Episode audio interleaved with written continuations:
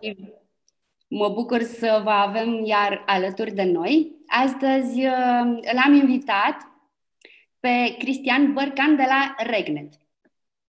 Neața, neața.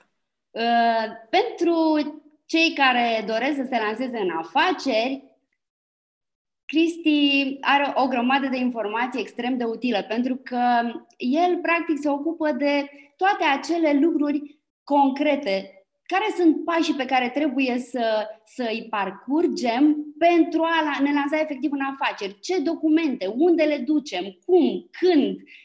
Cine semnează? Tot felul de, de lucruri pe care nu le știm, uh, dar iată le vom afla astăzi de la, de la Cristi. Mulțumim mult că ai venit uh, alături de noi, că ți-ai făcut timp. Și, Mulțumesc și eu pentru invitație. Cu mare drag și hai să dăm drumul la, la întrebări. Bun, prima întrebare, așa cum spuneam, este uh, încercăm să, să stabilim puțin cadrul general. Deci, care sunt pașii de urmat sau etapele de parcurs pentru a-ți deschide efectiv firma, indiferent că este vorba de PFA sau SRL?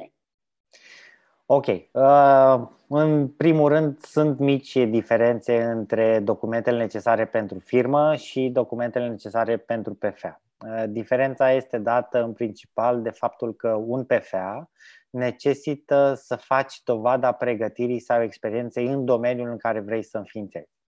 Uh, spre exemplu, dacă vrei să, fii, să lucrezi, uh, să înființezi un PFA în domeniul marketingului, la dosar trebuie să depui o diplomă sau o adeverință, un curs care să ateste că ai pregătire în domeniul marketingului. Mm-hmm, okay. Cam asta este regula generală cu toate codurile KN. Evident că sunt anumite coduri care nu implică neapărat necesitatea unei pregătiri sau experiențe, cum e, de exemplu, comerț online. Pentru că nu da, există da, da. facultate. Da, nu poți să faci sau nu poți să obții în momentul ăsta un curs atestat pe comerț da. online recunoscut de minister. Și atunci e necesară doar ultima diplomă de studii pe care ai obținut-o. Că este facultate, că este uh, BAC, că este... Câteodată am reușit să înființăm PFA-uri și doar cu clasele 1-8. Dar uh, dar regula de bază este că ai nevoie de un document care să ateste pregătirea profesională. La PFA, da. Indiferent La că PFA. e vorba de o, nu știu, dacă vrei să-ți deschizi un salon de coafură, ai nevoie de uh, o diplomă în domeniul respectiv, corect? Da, și o diplomă sau dovada experienței. Dovada experienței poate fi făcută și cu contracte, spre exemplu, dacă A, ai... deci poate și prin dovada experienței, nu da, neapărat da. o hârtie exact. Exact, exact. Adică poți să ai un contract semnat cu, uh, nu știu, de exemplu, la marketing online, unde toată lumea, sau acum există un acces foarte ușor la da. informație, dar poți să ai contracte fără să fii neapărat pregătit în domeniul respectiv cu alte companii și să te ocupi de marketingul lor și atunci poți foarte ușor să faci dovada cu acel contract, adică că ai lucrat uh, o perioadă de minim un an, doi în domeniul respectiv. Okay. Dar asta e la PFA. Uh, la SRL, din fericire, nu se impune dovada pregătirii decât pentru anumite domenii uh, specializate, cum este domeniul medical Uh, sau domeniul contabil, unde acolo trebuie să ai ca administrator un medic sau un contabil care evident să fie înscriși uh, în... Uh, da, să fie specialiști, da. Exact, să fie înscriși în colegii medicilor sau în uh-huh. CECAR. Uh-huh. Dar, în general, la un, PFA, la un SRL nu se impune depunerea unei pregătiri sau experiențe. Ok. Deci aici regula este, este invers, practic, nu, ia, nu ai nevoie, cu excepția anumitor domenii. Uh, este o, avem, există undeva o listă a acestor domenii unde ai da, nevoie da, de Da, da. Este chiar, poate fi găsită și pe site-ul Registrului Comerțului, unde sunt acele coduri KN interzise sau sub condiție. Am înțeles. Ok.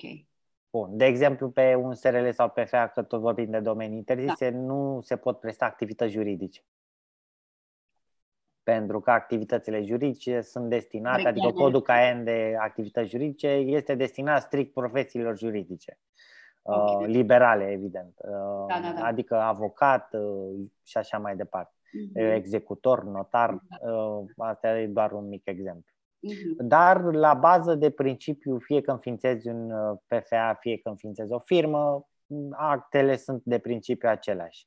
Adică ai nevoie, în primul rând, să știi uh, care este denumirea.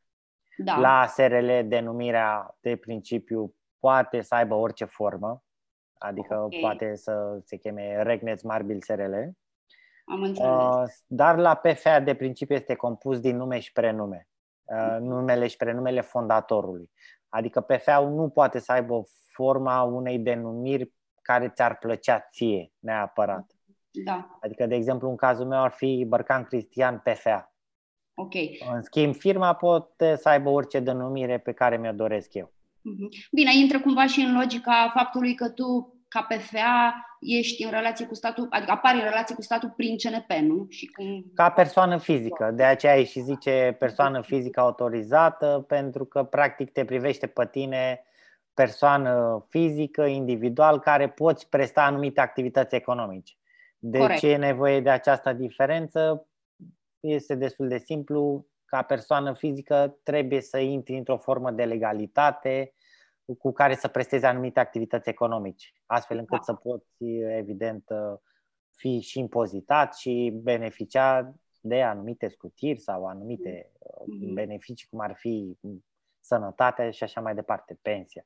Da, da, Dacă da, nu ești angajat, evident. Dacă ești da. angajat, da. atunci e altă situație juridică. Înainte de a continua cu uh, actele necesare, voiam doar să uh, revin un pic la uh, ce spuneai apropo de PFA și dovada, um, dovada experienței. Um, există un termen anume prevăzut de lege, spuneai un an, doi ani?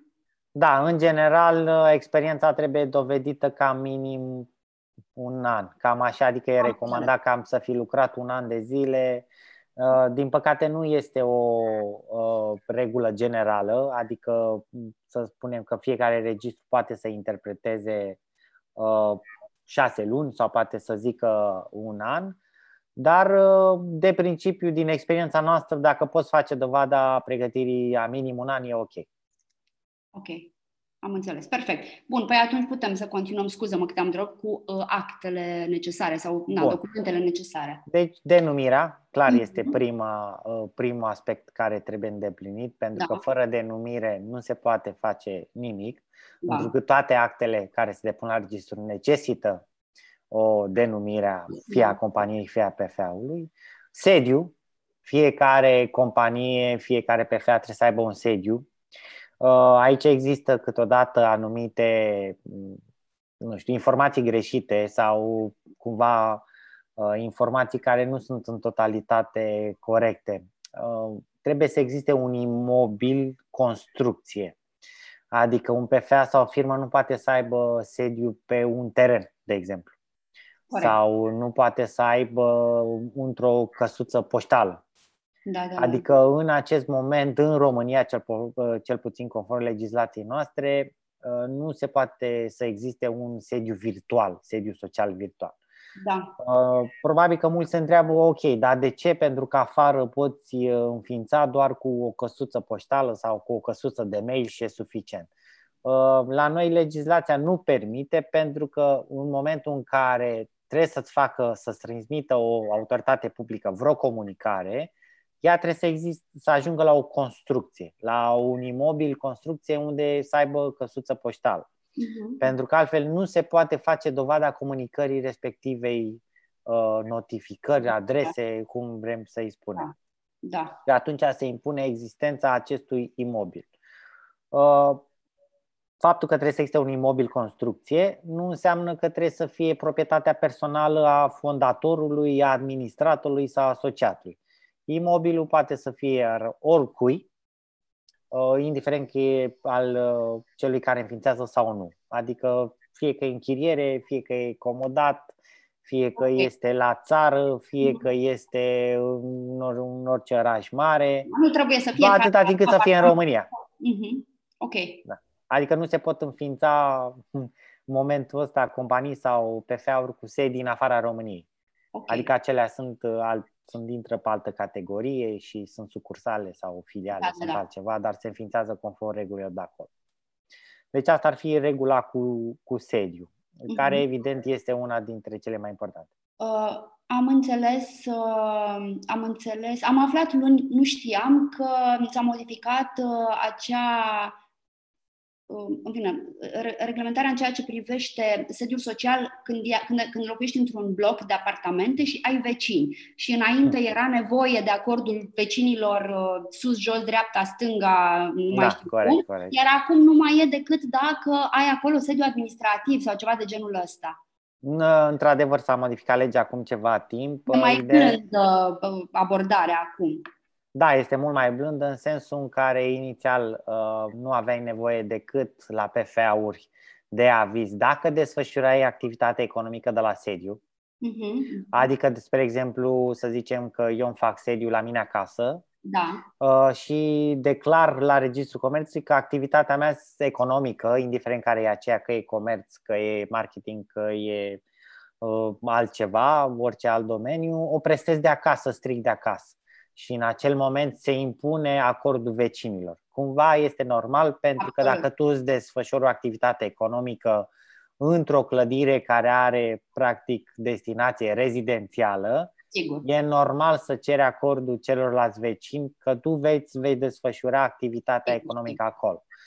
Uh, după care s-a modificat legislația și s-a practic transpus și la SRL-uri pentru că rămânsese cumva la SRL-uri că indiferent că desfășori sau nu ai nevoie de acord. Dar da. în momentul acesta, într-adevăr, nu ai nevoie de avizul asociației și de acordul vecinilor decât dacă declar că îți desfășori activitatea economică de la sediu. Am sediu, evident, în condițiile, adică avizul în condițiile în care vorbim de un imobil rezidențial. Pentru că dacă este vorba de o clădire de birouri, nu ai nevoie. E ok, da, da, da, am înțeles. Uh, o, o paranteză, uh, scuze-mă, Cristi, am uh, omis să reamintesc, să vă reamintesc că ne puteți adresa întrebări începând de, din orice moment și noi vom răspunde pe finalul discuției. Avem minim jumătate de oră în care vom răspunde întrebărilor și, o pre, și prelungim discuția dacă este nevoie. Bun. Voiam să mai, să mai întreb ceva apropo de ce ai spus și apoi putem continua. Spuneai de uh, numele uh, societății, că poate fi orice vrei tu, dar uh, trebuie să avem grijă să nu existe, corect? Adică corect. eu nu pot să fac o firmă care se numească PepsiCo. Na. Nu, nu. Într-adevăr, adică când mă refer la orice nume pe care ți-l dorești, mă refer la nume care trebuie să fie și disponibil, denumire mm-hmm. care trebuie să fie și disponibilă. Da. Acum, da. evident, toată lumea își dorește uh, denumiri cât mai simple sau cât mai uh, legate de domeniul în care vor activa. Dar, din păcate, multe dintre ele sunt deja practic sau, rezervate. Deja, da, au, sunt companii deja înființate da. și mai apar și probleme pentru că înainte de 2008 companiile își puteau rezerva denumirea doar la nivel de județ. Uh, ceea ce înseamnă că puteai să ai o companie care se cheme Regnet în București și o companie care se cheme Regnet în Sibiu și încă una în Timișoara și încă una în Cluj și una în Constanța. De când s-a unificat sistemul, nu mai poți avea decât una singură la nivel național. Da, deci chiar dacă poți să descoperi că da, da, este o firmă care se cheamă cum vreau eu, doar în județul Alba. De ce nu pot să rezervi eu care sunt din Iași? Păi da, da. este simplu pentru că, practic, au apărut destul de multe probleme pe parcursul acestei situații cu denumiri, mai aceeași denumire pentru mai multe firme și s-a ajuns la ideea, evident, unificarea și cu partea legislativă europeană, da. care a impus, practic, uh, această diferențiere foarte bună între denumirile firmelor. Uh, și aici e alt, uh, un alt aspect foarte important. Uh, cifrele, la fel, nu sunt un element de diferențiere. Hai că, de exemplu, dacă noi punem, eu am Regnet SRL și cineva vrea să înregistreze Regnet 2020 SRL, nu poate. Numele. La fel se aplică și cu inițiale. De exemplu, dacă pun Regnet A, Regnet B, Regnet C, da. la fel Regnet Group trans, impex sunt uh, niște cuvinte care nu sunt element de diferențiere. Și atunci, când vă gândiți sau ne gândim la o denumire, trebuie să fie cât mai aparte ca și, ca și formă. Asta e foarte, foarte important pentru că uh, denumirea în sine, rezervarea ei poate să dureze să fie prelungită pe o perioadă destul de lungă până să încerci toate da, variantele. Da, da, da. La PFA e mai simplu. La PFA problemele sau obstacolele pot apărea în momentul în care ai un nume mai comun. De exemplu, dacă te cheamă Popescu, Ce da, facem? Popescu Da. Andrei. E, acolo ai mai multe variante. Ai varianta de a folosi inițialele părinților, Ok, de exemplu, da. Popescu C. Andrei Da. sau Popescu C. A. D. Andrei, adică Da. ambel, ambilor părinți. Mai ai varianta să folosești și prenumele întreg al unui părinte, al tatălui, de exemplu, uh, să te cheme Popescu Mircea Andrei, Mircea fiind prenumele tatălui, sau cealaltă variantă să ai practic uh, în denumire inclusă activitatea pe care o vei desfășura. Popescu Andrei traduce, Popescu Andrei marketing sau Popescu Andrei IT, da, da. programator sau Da, da. programare sau chestii de Da. genul ăsta. Ceea ce Dar- este interesant, pentru că deja te, te promovezi în- în- față de potențialii clienți. Ei știu deja Da, că da. face... Exact, adică te ajută și foarte mult uh, în viitoarea ta promovare. Adică lu- dacă tu semnezi un contract și ești programator, după aceea e destul de ok să apară pe contract Popescu Andrei programator și pe factură, uh, încă o dată, denumirea PFA-ului tău. Dar de cam astea sunt regulile generale la, la denumiri. Deci e important să fie uh, unică Da, și evident pentru PFA-uri să fie la fel uh, cât mai apropiată de ce îți dorești tu și să aibă legătură foarte mult cu prenumele și numele tău. ok, super. Uh, Deci avem numele, ne-am gândit la un nume, fie că suntem uh, PFA sau ne dorim PFA sau SRL. Uh, Avem o idee de sediu. Ce ne mai trebuie? Uh, Ne mai trebuie activitățile. Aici trebuie să știm... Codurile CAEN, adică. Exact, codurile CAEN. Aici e foarte important pentru că sunt două aspecte. Uh, unul la, pentru PFA-uri, de exemplu, așa cum am spus, trebuie să ai pregătire în domeniu. Da, Deci uh, sunt într- într-adevăr anumite domenii în care nu necesită, dar de principiu trebuie să ai în vedere că trebuie să ai un minim de experiență sau de pregătire. La SRL-uri, uh, a, și mai e un aspect la PFA-uri, cel de-al doilea aspect la PFA-uri, un PFA poate să aibă cam maxim 5 clase CAE uh, sau coduri. da, Codurile sau clasele sunt practic ace- același lucru. În schimb, la un SRL, uh, de principiu, activitatea economică se alege după uh, majoritatea activității pe care o vei desfășura. Adică ce vreau să spun asta? Activitatea principală de obicei ce încasezi tu cel mai mult sau ce o să facturezi cel mai mult ca activitate. Spre exemplu, dacă tu vei face comerț și marketing, dar uh, 70% din veniturile tale sunt legate de marketing, atunci ar fi indicat ca activitatea principală să fie cea de marketing. Da. Și secundară să ai, uh, nu știu, altceva, comerțul sau ce mai vrei tu să ai. Uh, La fel e la fel cu acel, indiferent de activitate, principală e cea majoritară, ca să spun așa, ca și formă de venituri în companie.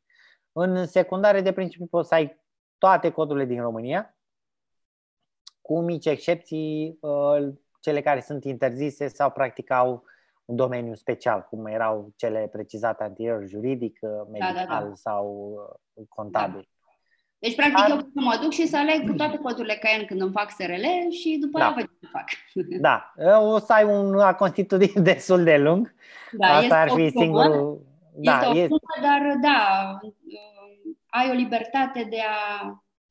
da, toate ai codurile. libertatea de, exact, de a stabili toate codurile KN permise, uh, cu mențiunea că nu există niciun cost suplimentar. Adică că setezi 5, 2, 1 coduri Ok. secunde sau 1000, mă rog, sunt 500 și un pic, Mhm. uh, atunci nu are importanță. Costul este același la înființare.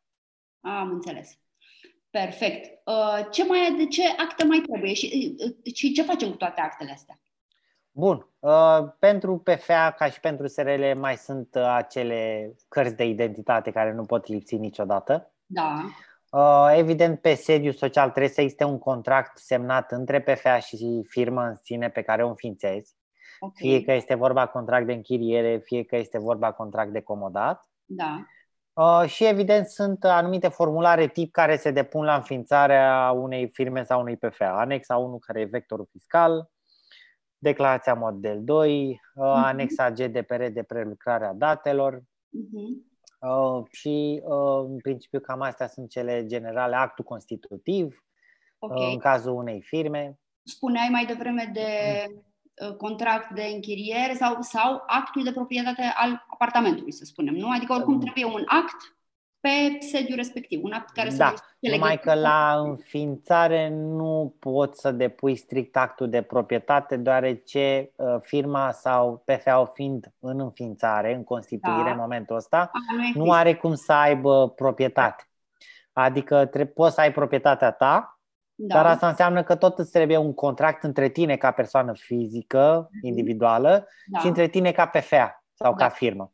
Adică eu, Cristi Bărcan, cu Cristi Bărcan pe FEA. Sau mm. Cristi Bărcan, mă rog, nu prea merge Cristi Bărcan SRL pentru că nu poți folosi nume prenume pentru firme, mm. de principiu. Da, da, da. Dar cu, dacă să zicem că ar fi firma Regnet în înființare, aș fi, aș fi zis uh, Regnet uh, SRL în curs de înființare.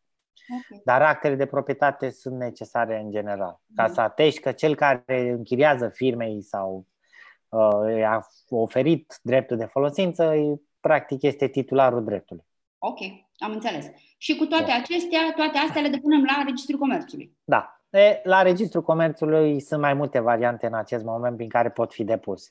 Avem varianta clasică, ca să-i spunem așa, cu dosarul cu șină, Așa. Uh, unde se adună toate actele, se fotocopiază, se certifică, se completează cererea tip da. și se depune la Registrul Comerțului. Da. Uh, avem varianta online, Uh, unde se pot uh, depune prin portalul, portalul lor.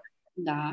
Uh, ai varianta de a le trimite pe e-mail, okay. un, odată cu instaurarea stării de alertă și de urgență sau institui niște adrese de e-mail special pentru acest tip de, de proceduri de la Registrul Comerțului. Și mai e varianta de a le trimite prin poștă sau curier. Adică, practic, varianta fizică prima care fie depui direct la ei, fie le poți transmite prin poștă sau curier.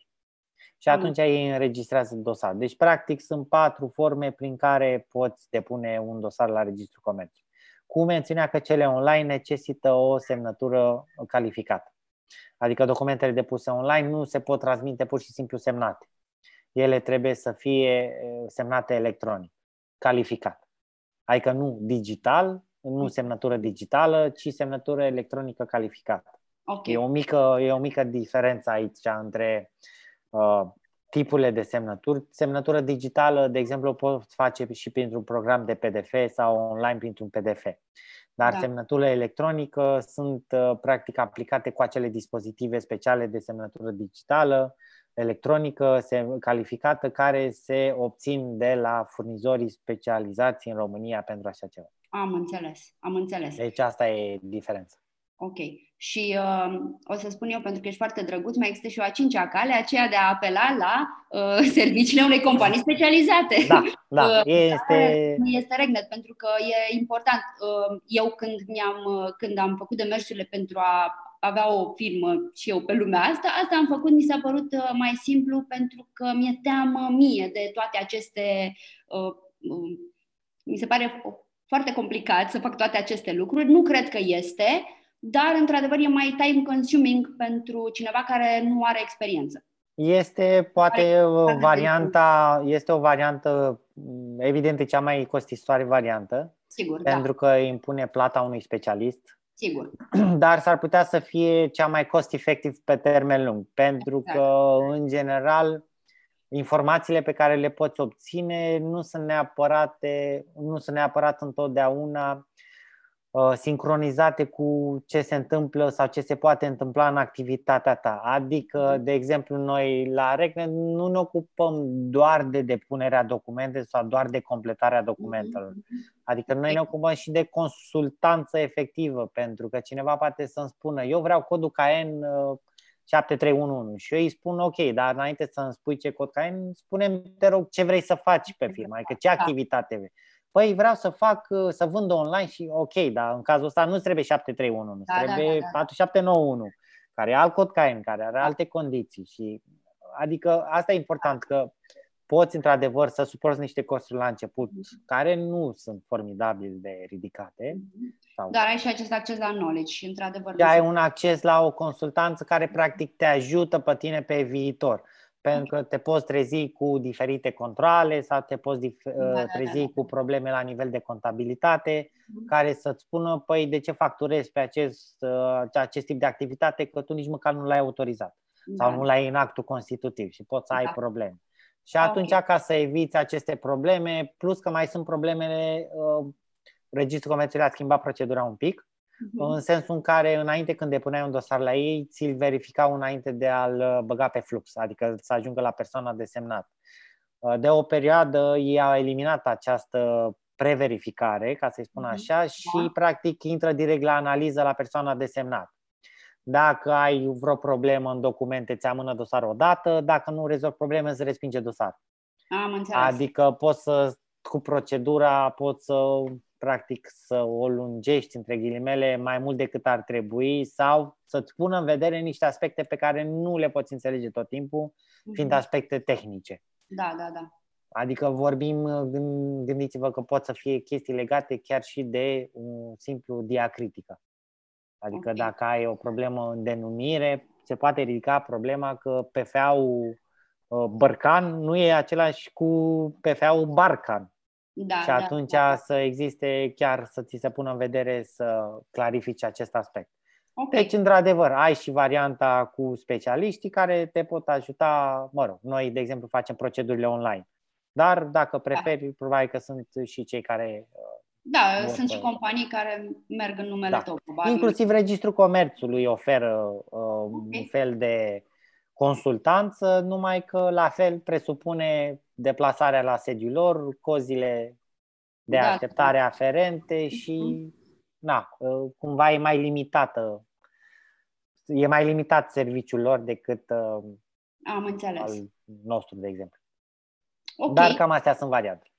Da, super, mulțumesc. Trecem mai departe la ce întrebări mai avem noi pe lista noastră, pentru ca apoi să trecem și la întrebările pe care le primim, uh, văd, din partea voastră. Mulțumim frumos, avem deja destul de multe. Care sunt costurile de înființare, Cristi, uh, PFA versus SRL? Avantajul, din nou, este al PFA-ului, okay. pentru că un PFA practic nu are costuri de înființare dacă urmezi procedura uh, singur sau singur. Da, da, da. Adică, practic, poți să depui online, poți să depui prin poștă, poți să depui, uh, practic, uh, uh, direct la ei și atunci da. nu ai costuri de înființare. Okay. La un SRL, în schimb, sunt costuri ceva mai ridicate, în sensul că ai, pe de-o parte, capitalul social, da. care este de minim 200 de lei. Okay. Capital social care trebuie depus neapărat la o bancă din România. Okay. Știu că acum fintech-urile sunt pe val, Uh, cum Revolut, uh, Monese și așa mai departe, dar din păcate nu poți să uh, dai, să înființezi un cont de capital social prin aceste aplicații. Deocamdată. Deocamdată. dar în moment îți trebuie... Nu se poate, da. Dar poți, de exemplu, să uh, înființezi la o bancă, un, să deschizi un cont de capital social pentru înființarea firmei, care este de minim 200 de lei. Nu există un maxim. Am înțeles. Deci dacă cineva vrea să aibă un capital social destul de mare, cu siguranță poate. Dar minimul este de 200 de lei. Într-adevăr, există discuții în acest moment și de eliminarea acestei condiții. Pentru, de... pentru SRL-uri. Da. Adică să se scadă inclusiv uh, capitalul social de 200 de lei. Mă rog, este un proiect, deocamdată nu e aprobat, vedem ce o să se întâmple. Am înțeles. Uh, și mai ai taxa percepută de Registrul Comerțului, da. la înființarea unui SRL, care este de 122 de lei. Ok. Uh, ce trebuie să mai ai în vedere? Uh, mai ai de principiu, mai sunt și taxele pe care trebuie să plătești la notar pentru declarații, specimen la notar sau la avocat,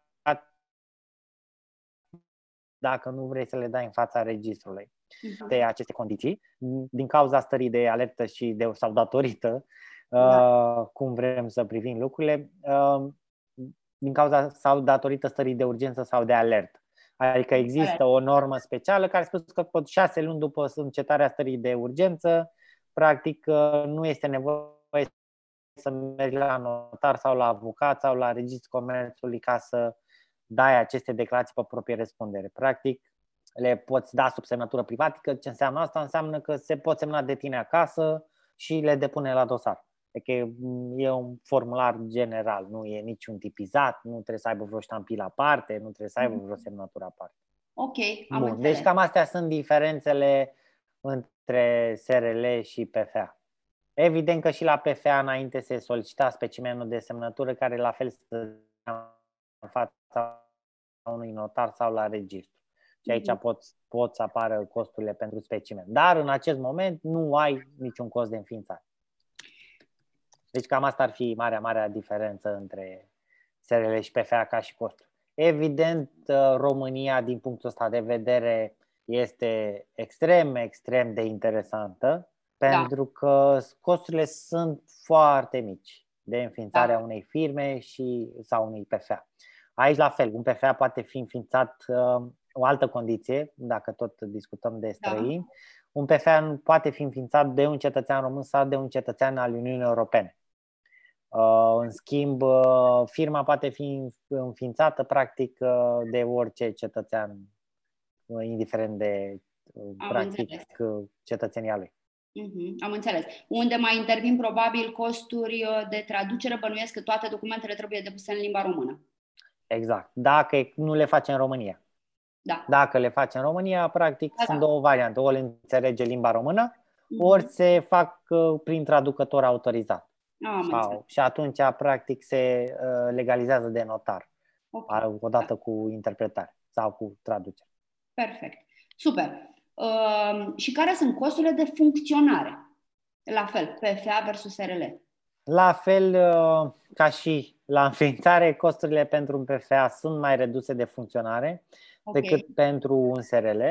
Da. Uh, motivul principal este cel al contabilității. Adică aici este factorul principal și de, diferențiator între cele două valori de funcționare. Uh, pentru că un uh, SRL necesită în principiu un contabil. Un contabil da. care să se ocupe practic de declarațiile da. necesare. Uh, acum e adevărat, PFA-urile fiind în partidă simplă în general, adică știu că ați discutat deja aspectele de natură Le reamintim. Uh, fiscal, contabile, au uh, practic contabilitate mult mai ușoară care se poate face chiar de uh, fondator în, uh-huh. în sine. Da. Numai că și acolo pot să existe câteodată diferențe, aprecieri și atunci pentru cei care uh, cumva vor să fie mai siguri pe situația lor contabilă, apelează la un contabil care să-i ajute. Dar da. nu e obligatoriu. În schimb, la SRL-uri, exact. În general, pentru firme e cam recomandat să da. folosești un uh, contabil pentru firma ta. Bine, pentru firmă cred că este obligatoriu uh, da. prin lege, corect? Uh, da, vă adică... Că, da, vă reamintesc că noi am discutat aceste lucruri, am discutat luni și am mai discutat și miercuri despre, despre, despre acest aspect. Uh, vă invit să urmăriți înregistrările, dar da, este important pentru că uh, chiar și la PFA, fiind, uh, având această libertate de a-și ține singur contabilitatea, pot apărea diverse obligații declarative, povesteam miercuri, unde dacă ai un angajat, deja nu mai trebuie să depui um, acea declarație unică doar pe aceea, ci intervin și alte da, exact, exact. Plus că mai sunt calcule aferente de impozitare în funcție de domeniul în care activezi poți să ai normă de venit, poți să n-ai, nu să ai normă, pot, de exemplu, uh, dacă ai un cod KMP IT, unde ei au normă de venit, sunt alte, practic, taxe care trebuie să achitate. Dacă ai un IT și încă un cod, atunci nu mai ești pe normă de venit, ai alte taxe care da, se calculează da, da. și sunt mici, mici diferențe care sunt importante până la urmă pentru că vorbim de optimizare fiscală. Orice antreprenor își dorește să aibă o optimizare fiscală maximă. Da, adică da, da. să achiți ce trebuie să achiți. Nu... Și da, atunci da, și trebuie să o mesajul, mai clar. Exact, mesajul pe care uh, eu mi-am dorit uh, de când am început acest proiect să îl transmit este că, ok, într-adevăr putem să facem multe singuri, dar măcar să solicităm uh, opinia specialiștilor pentru că, iată, sunt în România și nu doar în România, dar um, mai ales în această perioadă, în aceste șase luni, au existat atât de multe modificări legislative, atât de multe. Da. Um, da, și este bine să fim, să fim foarte siguri de, tot, de fiecare pas pe care îl facem pentru a fi pregătiți pentru a nu avea surprize neplăcute, mai ales. Că, da. scopul, scopul final este cel al protecției uh, exact. afacerii tale, indiferent că ea reforma PFA-ului sau a SRL-ului. Da, la urmă, da, toată lumea nu își dorește să aibă probleme fie cu ANAF sau fie cu alte instituții. Uh, toată lumea dorește să achită ce, aibă, să aibă, ce să aibă de achitat și mm, după aceea fiecare să practic se bucure de roadele afacerii lui. Da, da, da. Fără să aibă după aia probleme sau alte. Exact. Sigur da. că da. Penalități și mai știu eu ce. Amenzi, da, da, da. Bun, uh, mai avem, noi mai avem o întrebare pe agenda noastră, după care preluăm întrebările uh, din întrebările numeroase pe care le-am primit. Mulțumim foarte mult! Hai să vedem cât de greu se închid uh, și care sunt costurile de închidere separat pe PFA și SRL, pentru că poate la un moment dat ne dorim să închidem, să nu mai avem o firmă. Da, sau poate pur și simplu nu neapărat nu înseamnă că nu merge afacerea, ci pur și simplu, de exemplu, în ultima perioadă, oamenii vor să o ia de la zero cu un nou domeniu. Și atunci preferă să închidă firma respectivă care a funcționat într-un domeniu și să înceapă practic de la zero, un fresh start, un restart sau da. cum vrem să-i spunem. Da, da. Uh, evident, la PFA-uri uh, e o procedură ceva mai simplă în sensul în care practic se depune o cerere de radiere a PFA-ului, mhm. iar ulterior se merge la ANAF pentru radierea și din evidențele lor, cu mențiunea că în cazul în care sunt taxe, impozite de achitat, trebuie să achitate ca să fie radiat. Am înțeles. Uh, la SRL procedura este ceva puțin mai greoaie, în sensul că e o procedură în două etape. Okay. Uh, prima dată avem etapa de publicare monitor oficial a intenției de dizolvare și lichidare da. și ulterior etapa uh, radierii efective. Uh, dacă la PFA-uri, la Registrul Comerțului, nu prea avem taxe de, pentru radiere, la uh, SRL-uri taxa e undeva în jur de 60 sau 100 de lei în aproximativ. Okay. Că nu sunt taxe uh, ridicate deloc pentru aceste proceduri. Am Numai că, așa cum am spus, la SRL-uri ai două etape. Prima dată se publică intenția de dizolvare și a doua oară etapa radierii, unde în etapa radierii se depun niște uh, documente contabile destul de uh, precise, adică ai raport de lichidare, ai bilanț de lichidare și evident ai aprobarea documentelor contabile. Am înțeles. Și da? aprobarea și apoi radierea. Exact. Și radierea se face efectiv. E adevărat că în acest moment uh, orice document de la Registrul Comerțului sau operațiunea înregistrată la uh, Registrul Comerțului da. se transmite automat la ANAF. Uh, dar noi întotdeauna recomandăm să există o dublă verificare și la ANAF să practic să se asigure că a ajuns documentele și e totul radiat ca să nu apară probleme. Nu apară surprize, da, da, da. da. Adică surprize pot apărea Uh, cele mai des întâlnite în ultima, în ultima perioadă sunt cele legate de cazierul fiscal. Fiscal. Uh-huh. Da, adică, de exemplu, dacă ai, de asta și noi personal recomandăm să nu lași o firmă uh, să supraviețuiască între ghilimele acolo, că poate la un moment dat o închide cineva. Da, da, nu, da. pentru că te poți trezi că nu ai depus declarațiile, că nu s-a mai ocupat nimeni și să faci să ți se înscrie cazier fiscal. Dacă ai cazier fiscal, nu mai poți înființa o firmă și nici mai poți deține uh, calitatea de administrator sau de fondator. Uh-huh. Adică cazierul fiscal este un impediment la exercitarea vreunei activități economice prin intermediul unui PFA sau SRL sau întreprindere individuală, familială și așa mai departe. Pentru că, practic, nu mai poți deține aceste calități. Ok. Uh, n-am uh, precizat la început, dar PFA-ul de principiu are cam aceleași uh, reguli ca la uh, întreprindere individuală și întreprindere familială. Evident, fiecare cu mici uh, modificări uh, sau aspecte care țin de domeniul respectiv. Okay. La întreprindere familială, evident, trebuie să existe un reprezentant al familiei și, în general, se crea, se înființează de familie, că de-aia îi spune întreprindere familială. Da. La întreprindere individuală, sunt cam aceleași condiții ca la un PFA, numai că poți să ai 10 coduri CAEN și evident e diferă numărul de salarii. Uh, mai există o altă, un alt aspect acum și uh, legat de PFA-uri. Avem și ceea ce se cheamă PFI-uri. Okay. Uh, da, sunt persoanele fizice individuale, se cheamă. În principiu sunt uh, destinate medicilor, spre exemplu. Okay. Adică acelor persoane care pot deține o calitate în funcție de profesia sau pregătirea pe care o au. Și exemplu cel mai bun e cel cu medici. Medicii nu își pot înființa PFA-uri, dar își pot înființa PFI-uri.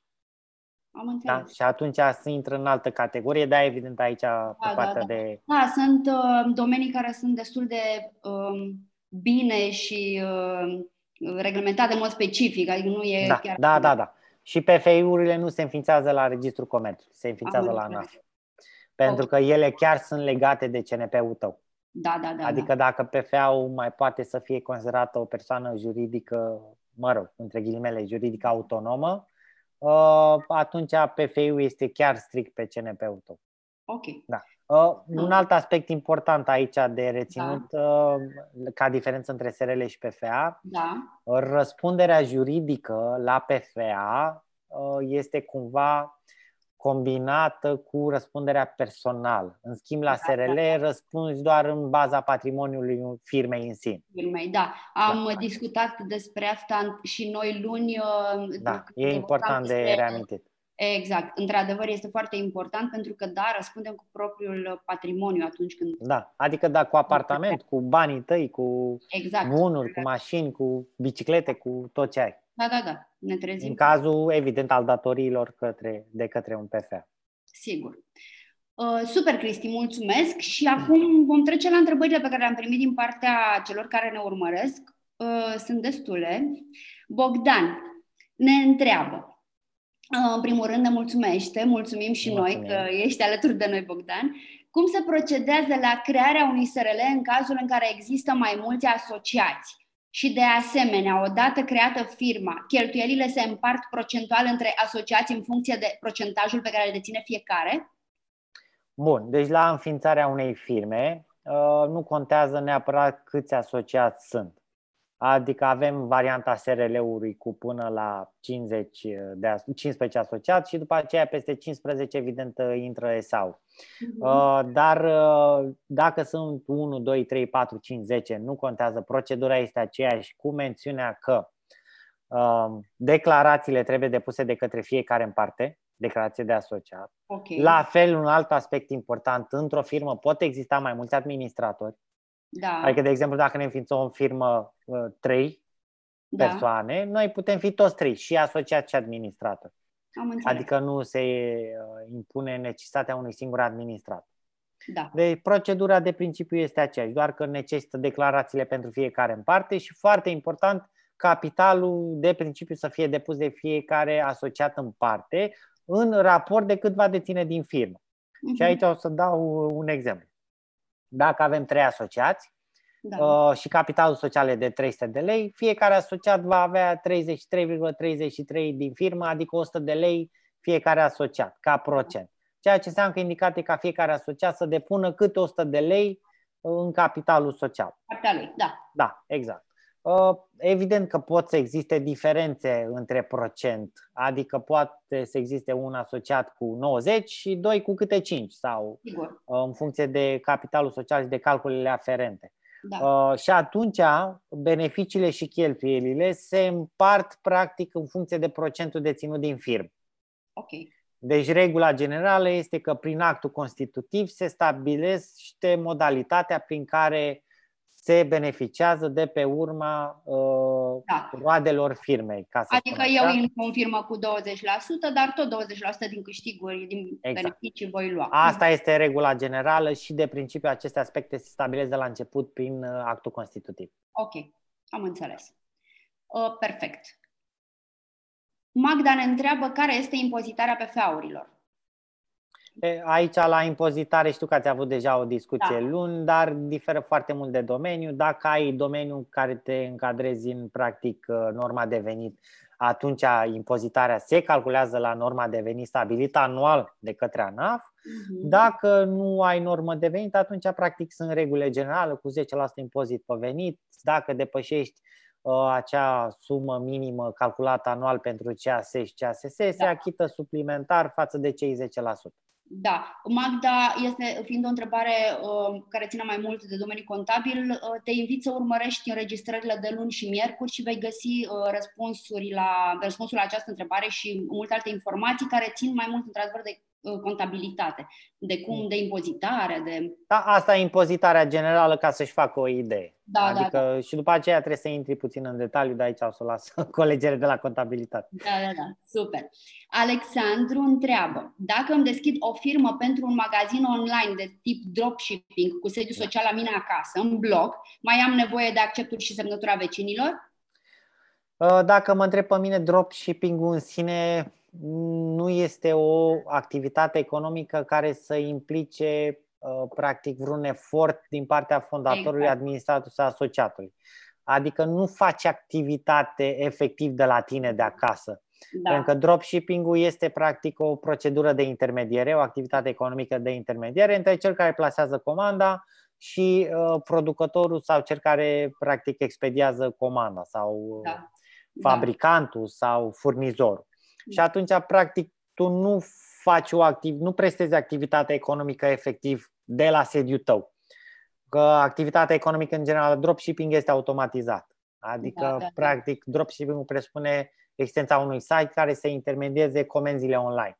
Da. Dar nu intri în contact nici cu produsul, nu intri în contact nici cu clientul de la sediu respectiv. Deci, din punctul meu de vedere, n-ar trebui să existe impunerea unui acord sau un aviz Uh, pentru că nu ar trebui să declar că faci activitatea de la tine de acasă. Mai și uh, trebuie să ai în vedere că, de exemplu, dropshipping-ul, practic, fiind online, poți să iei cu tine laptopul să te duci în parc. Oriunde, sigur că da. Sau să fii plecat în vacanță. Adică, practic, uh, nu cred că se impune neapărat existența acelui aviz.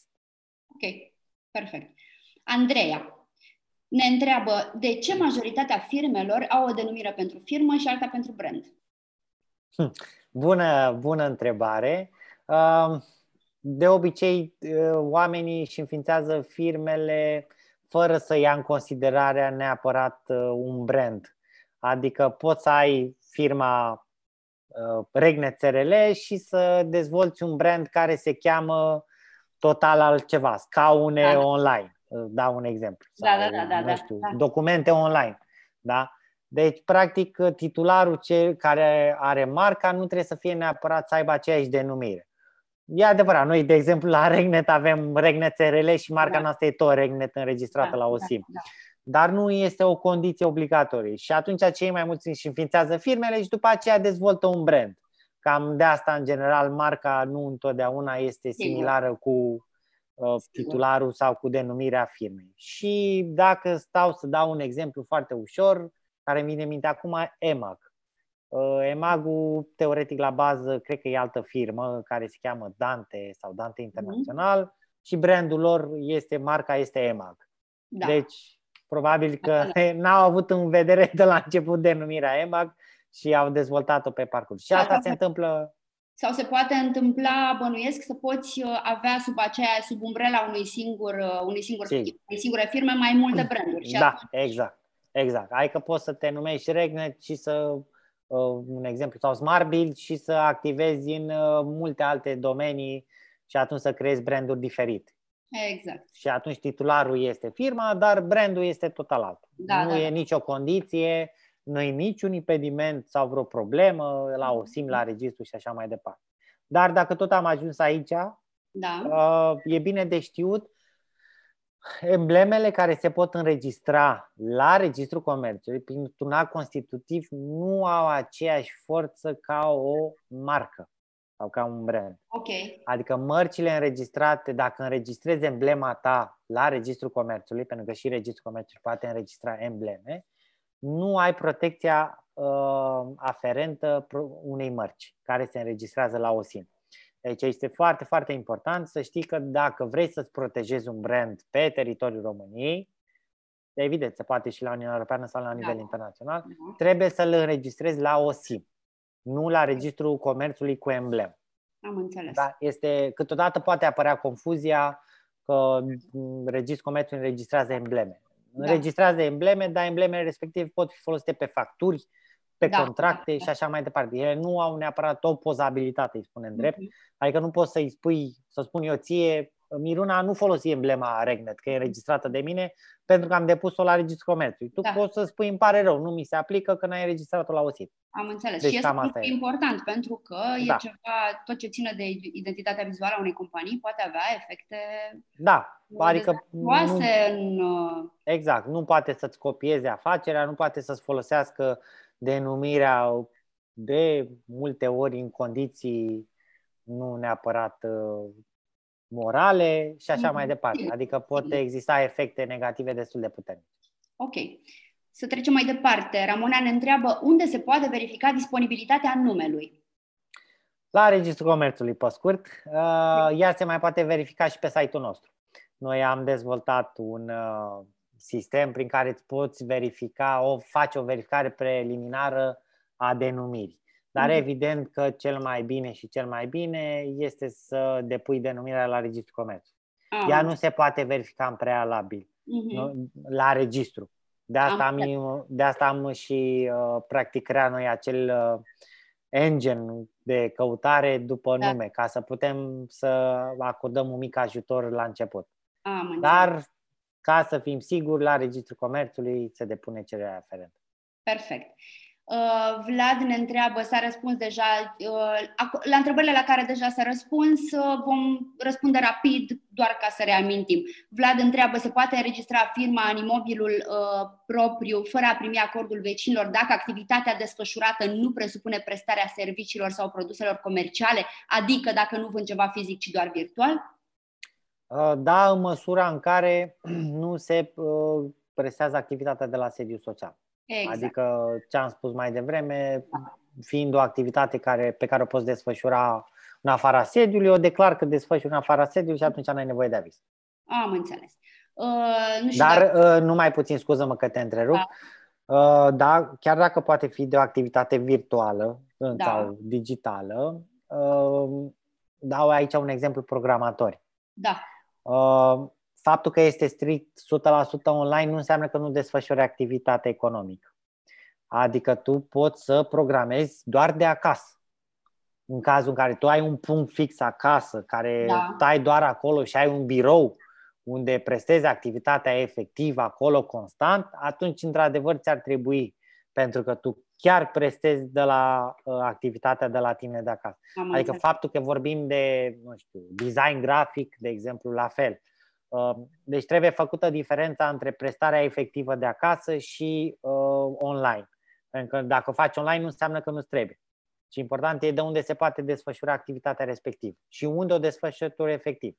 Dacă programezi de peste tot, nu are importanță. Dar dacă tu ai un punct stabil, constant de acasă, mhm. atunci ar fi bine să ai acest. Uh, cel care tranșează efectiv în aceste situații. Cel care tranșează nu cred că face activitate propriu-zisă. Nu, voiam să spun uh, entitatea care tranșează până la urmă dacă ai sau nu nevoie de acordul vecinului ah. este Registrul Comerțului, nu? Acolo. Uh, nu, este la alegerea ta. Uh, ah, celui care înțeles. face, uh, practic tu declari printr-un formular de la registru, da. declari unde desfășori activitate. Și acolo trebuie să precizezi uh, o desfășori de la sediu sau în afara sediului Am înțeles. sau din altă parte. Ok. Să vedem mai departe. Tot Vlad pot alege mai multe coduri KN după ce am înființat firma deja cu anumite coduri KN în cazul în care se schimbă prestarea serviciilor oferite? Da, cu siguranță. Adică dacă ai de la început, te-ai gândit, eu vreau să lucrez doar într-un anumit domeniu și pe parcurs ai, nu știu, descoperit sau te-ai lovit de niște oportunități, cu siguranță se pot adăuga. Asta dacă nu deja le-ai adăugate de la început, că așa cum am zis la înființare poți să-ți pui toate codurile KN. Da. Este greu de crezut că vei lucra în cinci domenii din toate codurile KN, din experiența da, exact. noastră, dar uh, poți să le ai pe toate și atunci trebuie doar autorizat. Dacă nu, nu e absolut nicio problemă, se pot adăuga ulterior, e o procedură de adăugare. De okay. principiu trebuie și e bine de știut că o companie sau chiar și un PFA poate fi modificat ulterior la Registrul Comerțului. Uh-huh. Adică nu ești uh, constrâns 100% uh, de ce ai făcut la înființare. Asta înseamnă că poți să-i adaugi coduri KN, poți să-i scoți, să elimini coduri KN, poți să da. schimbi sediu, da, uh, da, poți să da. deschizi puncte de lucru, poți să schimbi asociații, uh, da. poți să schimbi administratorul și multe alte operațiuni care se pot... Uh, pot sunt, proceduri, sunt proceduri greoaie? Uh, nu neapărat proceduri greoaie, sunt proceduri care necesită evident uh, niște formulare și da. uh, pași specifici, okay. uh, dar la fel Se pot e, da, adică fie te poți descurca singur și îți asumi anumit risc, fie poți să apelezi uh, la cineva care cu asta se ocupă și atunci ar, ar fi mult mai ușor. Ok, bun. Uh, Diana ne întreabă ne spune, vreau să deschid un SRL în turism pe fonduri europene cu mai multe coduri KN, însă cel principal să fie pe cazare. Pot să fiu asociat unic și administrator și în același timp să am un alt job. Fiind un business sezonier, nu este rentabil să am angajați. Este o variantă să lucrez cu zilieri. Ce alte recomandări mai aveți pentru un astfel de, un astfel de, un astfel de business? Cred că era întrebarea și nu. Da, este exact ce zi, vorbeam noi uh, mai devreme de side projecturi. Da, uh, inclusiv, uh, da, există și asta mă bucur să văd că în domeniul Horeca uh, și al turismului există intenții de dezvoltare de afaceri. Într-adevăr, nu este niciun impediment, poți să fii uh, și asociat, și administrator, și angajat. Da. Atâta timp cât în contractul tău de angajare nu se specifică vreo incompatibilitate sau uh, vreun conflict de interese care să-ți spună nu ai voie să deții calitatea într-un anumit Respectiv. domeniu care este concurent cu cel al companiei la care ești angajat. La fel, o altă modificare importantă de curând a fost faptul că poți să deții calitatea de asociat unic în mai multe firme. Da. Adică înainte nu trebuia, puteai să fii asociat unic într-o singură firmă. Acum poți să fii în câte vrei nu mai e nevoie de da, da, da. prieteni, rude și alte companii care să fie asociați cu tine. Uh-huh. Ce trebuie să ai în vedere? Cazările nu au restricții speciale, ca și coduri KN, da. dar dacă vrei să fii tur operator sau să lucrezi ca și tur operator sau în acest domeniu, sunt anumite condiții specifice.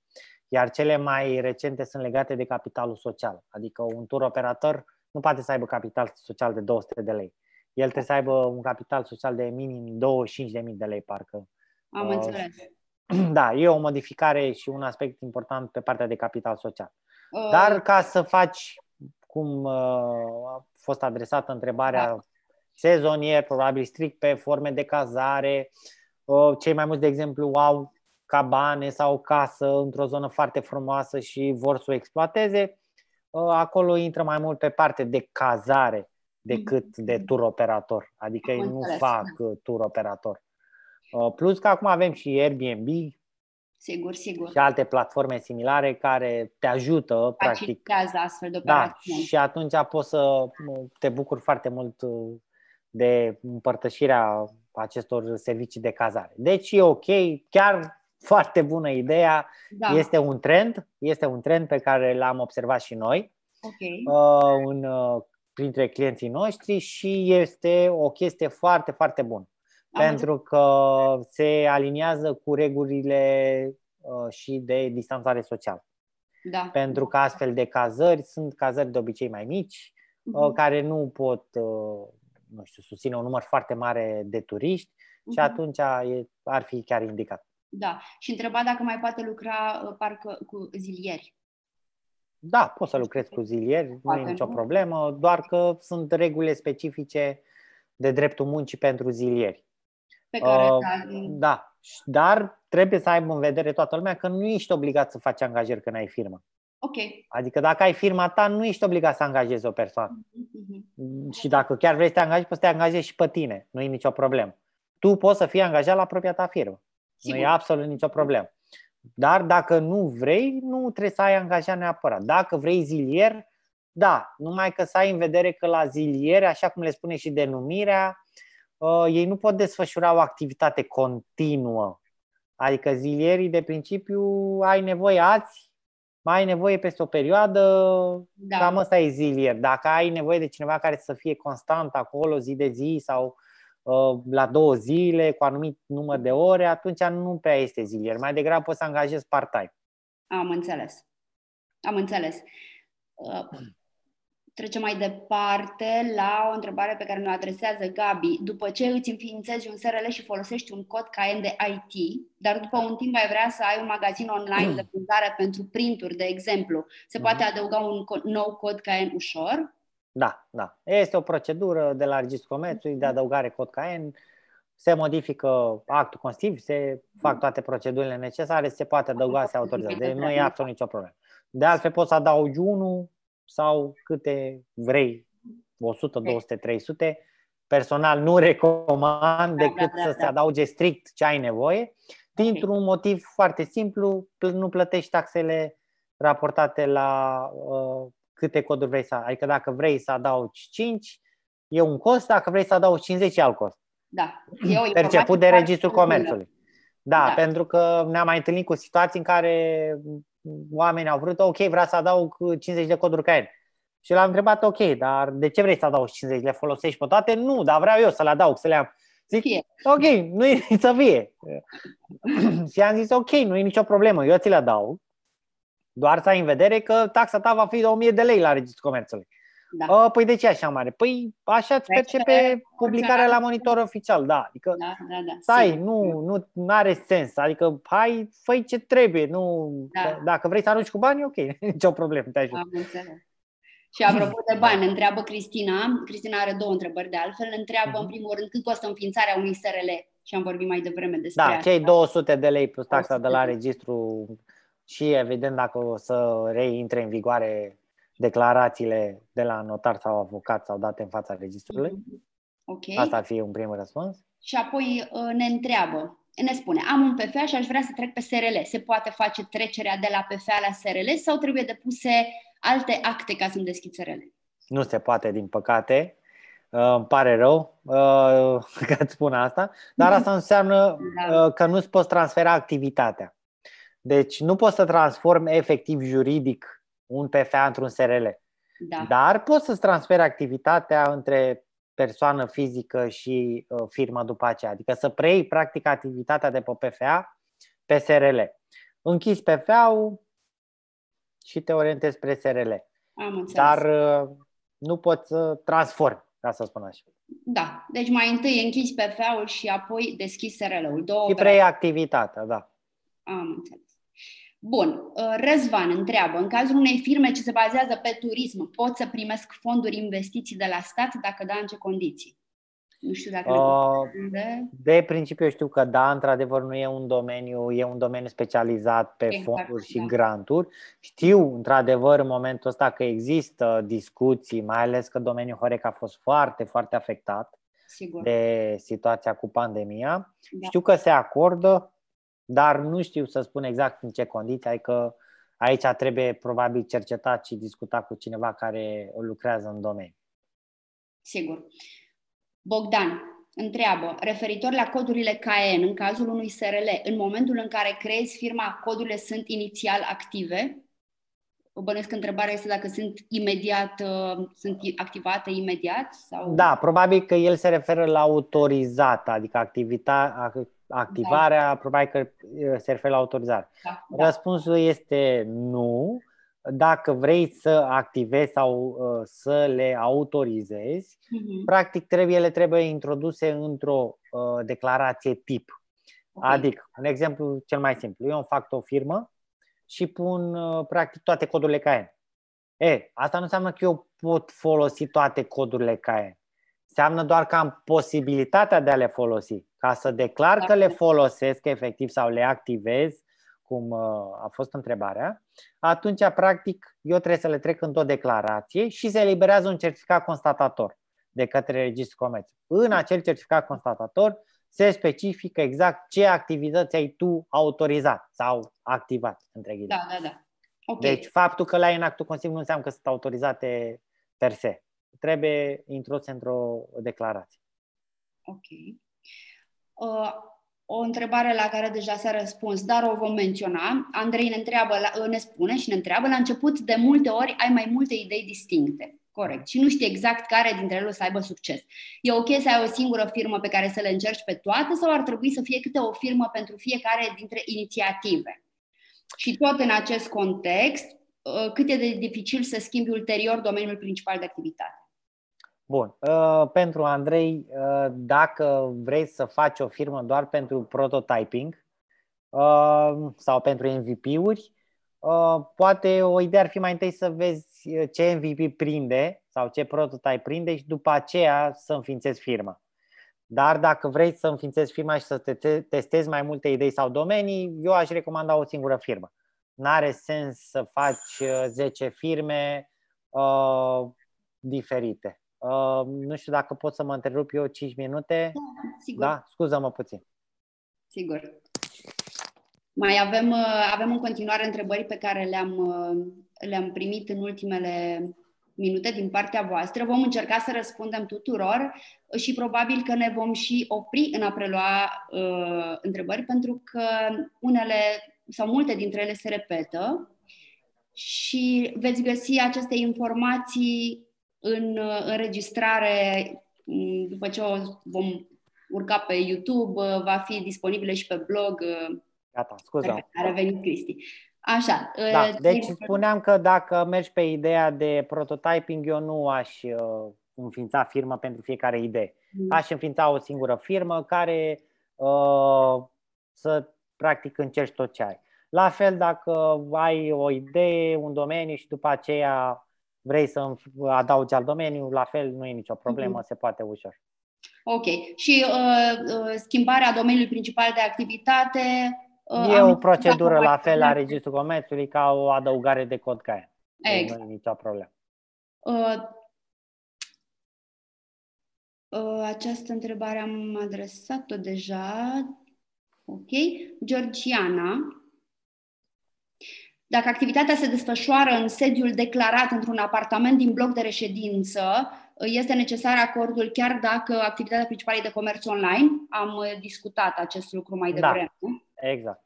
Uh, adică și... dacă tu vinzi din apartamentul tău efectiv, adică ai produsele acasă și le vinzi, atunci da, ți-ar trebui. Exact. Dacă ai o formă de dropshipping sau vinzi din altă parte, atunci, din punctul meu de vedere, n-ar trebui să existe. Am înțeles. Și uh, de asemenea întreabă, regula cu acordul vecinilor se aplică și în cazul caselor? Nu. Dacă, doar dacă sunt case cu mai mulți vecini. De exemplu, sunt case care au trei etaje și la fiecare etaj e al vecin. Atunci da. Am dacă nu, dacă ai casa ta personală, atunci nu. Da, nu trebuie să iei de la vecinul de alături cu casa de alături. Okay. Nu. Deci la case efectiv nu se aplică. Am înțeles. Valentina... Decât uh, mai mulți proprietari. Scuză-mă. Ah. Nu, zic ce am decât dacă sunt mai mulți proprietari. Am înțeles. Dacă sunt mai mulți proprietari în actul casei, trecuți. Corect. Exact. exact. Corect. Care este norma de venit la IT? Nu știu dacă ne poți răspunde tu. Norma de venit de IT diferă în funcție de județ și de uh, local, de sector. Uh, da, de principiu pe București știu că e cam aceeași, dar uh, trebuie verificată în funcție de județ. Adică personal aș uh, recomanda ca norma de venit să fie verificată pe grilele uh, de pe site-ul ANAF-ului. Okay. Adică se găsesc ușor, nu e nimic dificil la o simplă căutare poți căuta normă de venit ANAF și verifica norma de venit pe uh, localitatea de interes, pe județul de interes și ele sunt afișate sub formă de PDF-uri, deci okay. nu e nimic complicat. Mm-hmm. Doar înțeles. să aibă în vedere să se raporteze la anul 2020. Da, da, da. Uh, ne întreabă cineva unde găsim înregistrările seminariilor anterioare. Asta este pentru noi. Uh, celelalte două discuții și la final și de fiecare dată, fiecare discuție va fi publicată, o veți găsi pe uh, canalul de YouTube Smart Bill. De asemenea, vom publica un articol pe blog unde vom avea link tot către YouTube și cu siguranță va fi și pe Facebook. Mai departe, Vlăduț ne întreabă, sediul social trebuie să se afle în județul în care urmează să-și desfășoare activi- firma activitatea? Nu. Uh, sediu social uh, poate să fie oriunde în România, în mhm. orice județ, orice localitate. La fel, sediu nu trebuie să fie în aceeași localitate sau același județ cu domiciliu. sau cu reședința. Adică eu pot să am, de exemplu, domiciliu în București și să fac firma în Iași sau în Oradea, nu contează. Da, da, da. Doar că ce trebuie să ai în vedere este că orice are legătură cu contabilitatea, cu partea financiară a firmei, se va raporta la autoritatea locală din acel județ. Adică, de exemplu, eu dacă înființez o firmă în Timișoara, contabilitatea mea și tot ce ține de partea financiar-fiscală se raportează la ANAF Timișoara. Am înțeles. Și atunci trebuie să ai în vedere acest aspect dacă nu locuiești neapărat acolo sau dacă ai, nu știu, o casă în altă parte. Asta e un aspect important de avut Ok. în vedere. Ia să vedem uh, mai departe. Ne întreabă Gabi, credeți că s-au deschis mai multe firme anul acesta în plină pandemie decât anul trecut? Povesteam da, noi. Da, din ce știu eu e numărul mai scăzut uh, de înființări, chiar dacă există un număr destul de bun de înființări per total în această mm-hmm. perioadă, uh, din ce știu eu, numărul e mai scăzut decât în anii anteriori. Dar uh, observ în schimb o creștere. Da, da, da. Și oricum e un număr uh, destul de bun pentru da, pandemie. cu siguranță. pentru cu siguranță.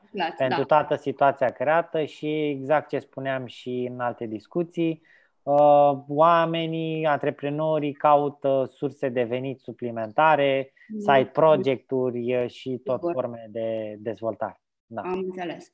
Ne întreabă Ramona și este o întrebare care este apreciată. Se pare cât costă înregistrarea mărcii la OSIM Aici, într-adevăr, există o, să spun așa, minimul e undeva în jur de 714 lei sau 719 lei okay. pentru o marcă verbală. Marca verbală, practic, înseamnă, spre exemplu, Regnet. Regnet simplu, scris, fără niciun element grafic, mm-hmm. e undeva în jur de 700 de lei. Uh, pentru o clasă. Atenție că la OSIM da. uh, calculul se face pe clase în funcție de câte, pe ce înseamnă clase. Clase de obicei gândiți-vă la domenii.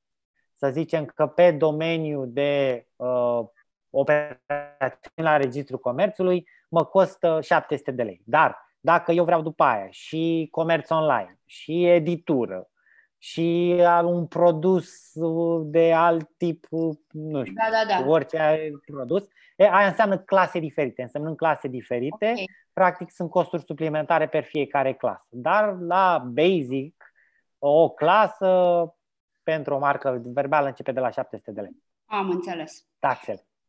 Uh, tot Ramona ne întreabă, pot fi obținute fonduri structurale pe SRL, nu doar pe ONG? Uh, aici la fel. Poți răspunde Pot fi obținute și fonduri, nu știu exact mhm. ce are în vedere când spune fonduri structurale, pentru că nu sunt uh, neapărat specializat în acest domeniu, dar fonduri da. în momentul ăsta pentru un SRL pot avea mai multe surse. Pot fi uh, cele legate de uh, private equity, care mm-hmm. sunt uh, fonduri de investiții, Okay. Sau cealaltă variantă, fondurile care se dau europene, fonduri de la stat pentru dezvoltare și așa mai departe, cum a fost și Startup Nation. Am înțeles. În cazul în care se alege varianta sediului social prin contract de comodat, e o persoană fizică cu mine administratorul de SRL. Persoana fizică are obligații de a declara contractul la finanțe, se va modifica metoda de calcul a impozitului, calcul al impozitului pe clădirea care găzduiește SRL-ul? Aici, la fel, e o problemă mai mult de contabilitate și de fiscalitate, dar din ce știu eu, uh, se poate modifica impozitarea pe proprietate în măsura în care uh, e un cumul de condiții. Unul la mână să ai activitate efectivă de la sediu da. Uh, și doi la mână să poți să deduci cheltuielile apartamentului, sediului, okay. pe firmă sau pe PFA. Da, adică, de exemplu, dacă plătești întreținerea pe firmă și o deduci, da. în același timp desfășori activitate, atunci impozitarea va crește din ce cunosc eu. Okay. Uh, dar, și contractul, contractul trebuie depus la finanțe? Era prima uh, parte. El se depune, comodatul de principiu nu se depune la finanțe, adică în sensul în care tu depui comodatul la registru și mm-hmm. registrul oricum îl transmite la ANAF. Pentru că acum e o procedură internă și acum, de o perioadă, e o procedură internă între cei de la registru și ANAF, prin care se verifică sediu și titular. Okay. Dar probabil că el se referă dacă ai un contract de închiriere și trebuie să-l depui ca să da. plătești taxe. Uh, acelea de principiu se depun. Ok. Am da, repet, sunt mai multe aspecte de contabilitate. De și contabilitate, da. Cam asta de... e probabil ideea generală. Alina ne adresează o întrebare la care am mai răspuns mai devreme, dar o vom menționa. Dacă două sau mai multe persoane înființează împreună o firmă, e ceva diferit la acest proces față de înființarea singură? Nu, nu, nu e nimic diferit. Sunt doar uh, aspecte legate de capital și de declarații pe proprie răspundere. Că fiecare dar... trebuie să depună declarații. Da, uh-huh. exact. Uh, Laurențiu, din punct de vedere al redistribuirii uh, unui brand deja existent sau mai exact al importului și ce presupune asta, ce ar trebui să am în vedere?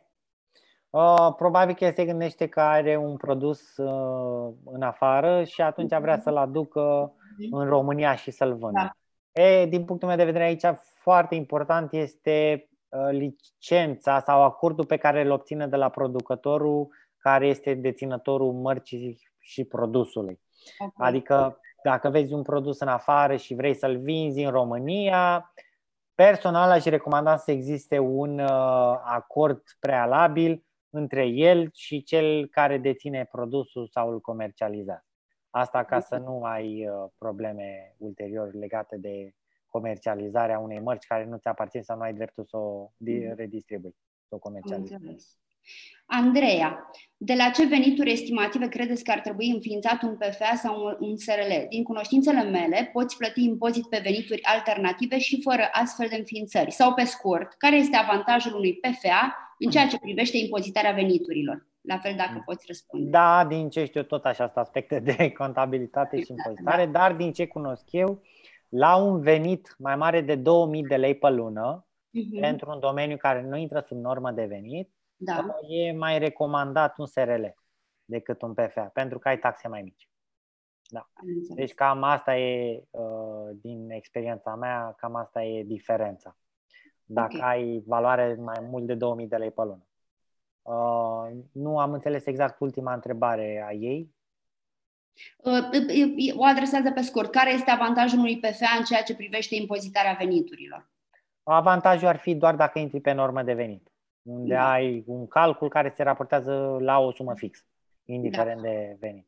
Andreea, cum spuneam uh, mai devreme, noi am, uh, am discutat acest uh, aspect destul de în detaliu luni și am reluat miercuri o parte din discuție unde discutăm, unde uh, intrăm puțin în amănunt în ceea ce privește diferența dintre PFA și SRL și de ce PFA sau de ce SRL.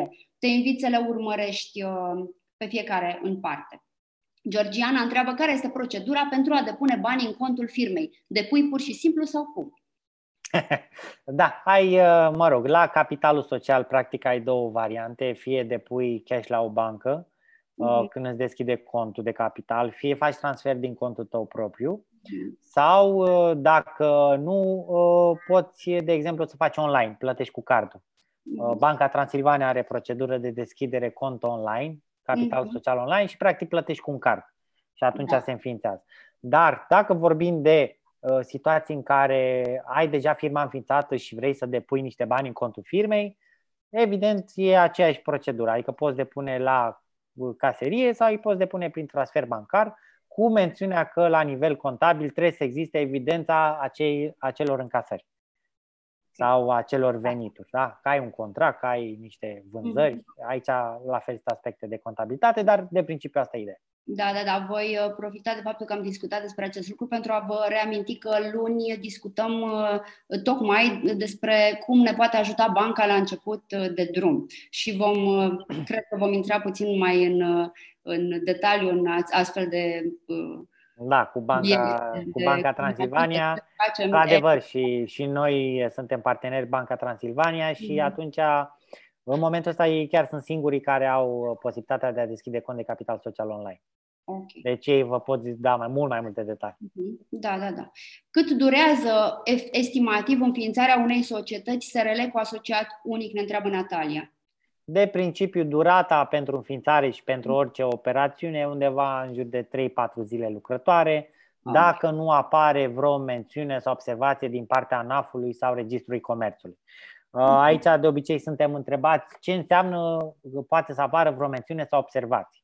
Mhm. Păi, spre exemplu, poate să apară surpriza neplăcută de a avea cazier uh, fiscal, cel de care discutam mai devreme. Da. Uh, știi că nu ai vreo amendă, să că ai, ai o amendă neplătită sau o firmă lăsată nelucrată și a, practic s-a făcut cazier din cauza acesteia. Uh, sau, de exemplu, mai sunt situații în care cei de la ANAF nu au timp suficient să transmită acordul pe sediu. Pentru că, așa cum am zis, Registrul Comerțului trimite la ANAF uh-huh. cererea de înregistrare a unui sediu și ei nu reușesc să o trimită de pe zi pe alta și se mhm. prelungește termen. Sau o altă observație din partea celui de la registru în care spune că, nu știu, ori apare o problemă în documente, ori trebuie modificate anumite aspecte, ori pur și simplu nu se înțelege situația și atunci trebuie explicat. Dar, de principiu, termenele de 3-4 zile lucrătoare. Ok. Răzvan ne adresează o întrebare la care am răspuns mai devreme, uh, o voi reaminti. În cazul unei firme ce se bazează pe turism, pot să primesc uh, fonduri investiții de la stat dacă da în ce condiții. Dar, da, la fel din ce știu eu, da, dar uh, nu știu mai multe detalii pentru că e un sigur. domeniu specializat. Da. Ramona ne întreabă dacă vreau să îmi fac o croitorie, poate lucra fiecare croitoreasă de acasă sau trebuie să deplaseze toate la sediul principal și să desfășoare activitățile de acolo? Nu, fiecare poate să lucreze, adică mai ales în condițiile actuale cu remote working, uh, nu e obligatoriu să lucreze toată lumea dintr-un singur mhm. loc, nu e obligatoriu să le cheme într-un singur loc, adică fiecare poate să lucreze da, da, da. unde dorește. Nu e absolut nicio problemă. Super. Mai avem trei întrebări. Eusebiu ne întreabă dacă în decursul unui an nu s-au făcut deloc încasări. Este vreo problemă? Nu. Nu este nicio problemă, doar că trebuie depusă, evident, declarația pe zero aferentă uh, contabilității. N-ai venituri, nu e nicio problemă. Ok. Gabi ne întreabă. Am înțeles că un programator nu poate vinde produse software ca PFA, ci ca SRL. Este corect? Nu știu de această interdicție. Ok. Dacă ești programator și faci soft, nu văd de ce n-ai putea să vinzi softul tău. Da, adică, până da. la urmă, cred că asta e și ideea unui programator uh, exact. care creează un soft. Da, da, da. Nu știu să existe vreo interdicție specifică. Uh, știu, știu unde ar putea să obțină răspunsul la această întrebare? Păi tot de la un contabil dacă Am e înțeles. ceva Okay. Dar, repet, eu nu știu să existe această interdicție. Mm-hmm. Da, da, da. Și o ultimă întrebare, foarte bună de altfel. Cunoașteți niște cursuri online, workshop-uri pentru antreprenori la început de drum? Gabi, vrei să spui în afară de discuțiile astea, nu? Da, probabil că la asta se referă. Uh, sincer să spun, uh, cred că informațiile publicate de voi uh, sunt foarte bune în momentul ăsta mai ales aceste discuții cu diferiți specialiști profesioniști pe domenii. Uh, adică chiar recomand să intrați pe YouTube-ul celor de la Smartbill, să verificați, să fiți atenți uh, ce s-a discutat până acum și ce o să se discute până pe 12 octombrie. Pentru că, practic, sau, sunt, e un cumul de specialiști pe fiecare domeniu care interesează un antreprenor. Și atunci da poate să înceapă chiar cu, chiar cu voi, cu Smartbill. Mulțumim frumos pentru recomandare. Cunoști, uh, ai totuși uh, idee de alte cursuri de antreprenoriat? Uh, sunt și pe site-ul nostru, sunt uh, și videouri și mhm. articole exact care te învață de la început uh, ce trebuie să știi despre înființarea unei firme, în ce condiții da. și așa mai departe. Da, deci, sunt destul de, cred că sunt destule, destul de multe resurse online și uh, Gabi, dacă vorbește engleză, te sfătuiesc să intri un pic, să vezi ce se întâmplă și pe afară. Sunt foarte multe uh, site-uri de, de antrepre... în fine, site-uri în care poți găsi informații de, despre antreprenoriat și în general. Cărți, da. Uh, ok, mai avem o întrebare pe care o voi prelua pentru că a venit chiar pe final. Întreabă Larisa cum fac să vând fără să fie musai să am casă de marcat. Uh, păi poți să vinzi online. Da. Uh, casa de marcat de obicei se folosește dacă faci comerț cu amănuntul uh, către persoane fizice în mod direct. Adică ca la covrigi. Asta dau un exact. exemplu simplu. Te duci la covrigărie, vreau un covrig, dai leu, ți la bun. Dar da. dacă e un procedeu online, atunci e altfel. Uh-huh. și nu se impune o casă de marcat. Dar, mă rog, aici cred că poate tot așa un contabil să ne ajute mai mult. Da, într-adevăr, sunt uh, multe, din, multe întrebări uh, ating, sunt undeva între, că și voi până la urmă sunteți undeva între uh, da, da, da. lucrăm în domenii. Exact. Discutăm exact. și de contabilitate, discutăm și de partea de înființare, discutăm și de OSIM. Da, deci da, le, atingem, da, da. le atingem pe toate. Da, sunteți undeva la intersecție. Super! Uh, mulțumim foarte mult pentru întrebări, guys, a fost minunat. Uh, Cristi, mulțumim pentru răbdare. Mulțumesc și eu, cu mare drag. de oră timpul pe care noi l-am stabilit inițial. Mulțumim mult de tot. Vom uh, reveni cu un articol pe blog uh, despre discuția de astăzi. Veți avea și o um, link spre înregistrare pe care o găsiți uh, alături de celelalte pe YouTube și alături de alte informații și ne vedem luni dimineață la 10 și jumătate cu o discuție despre bancă. Uh, weekend frumos tuturor, mulțumim încă o dată Cristi. Mulțumesc și eu, weekend frumos și ce să zic, sport tuturor antreprenorilor. Mulțumim, mulțumim mult și mult succes! La fel, mersi, pa, pa! La revedere!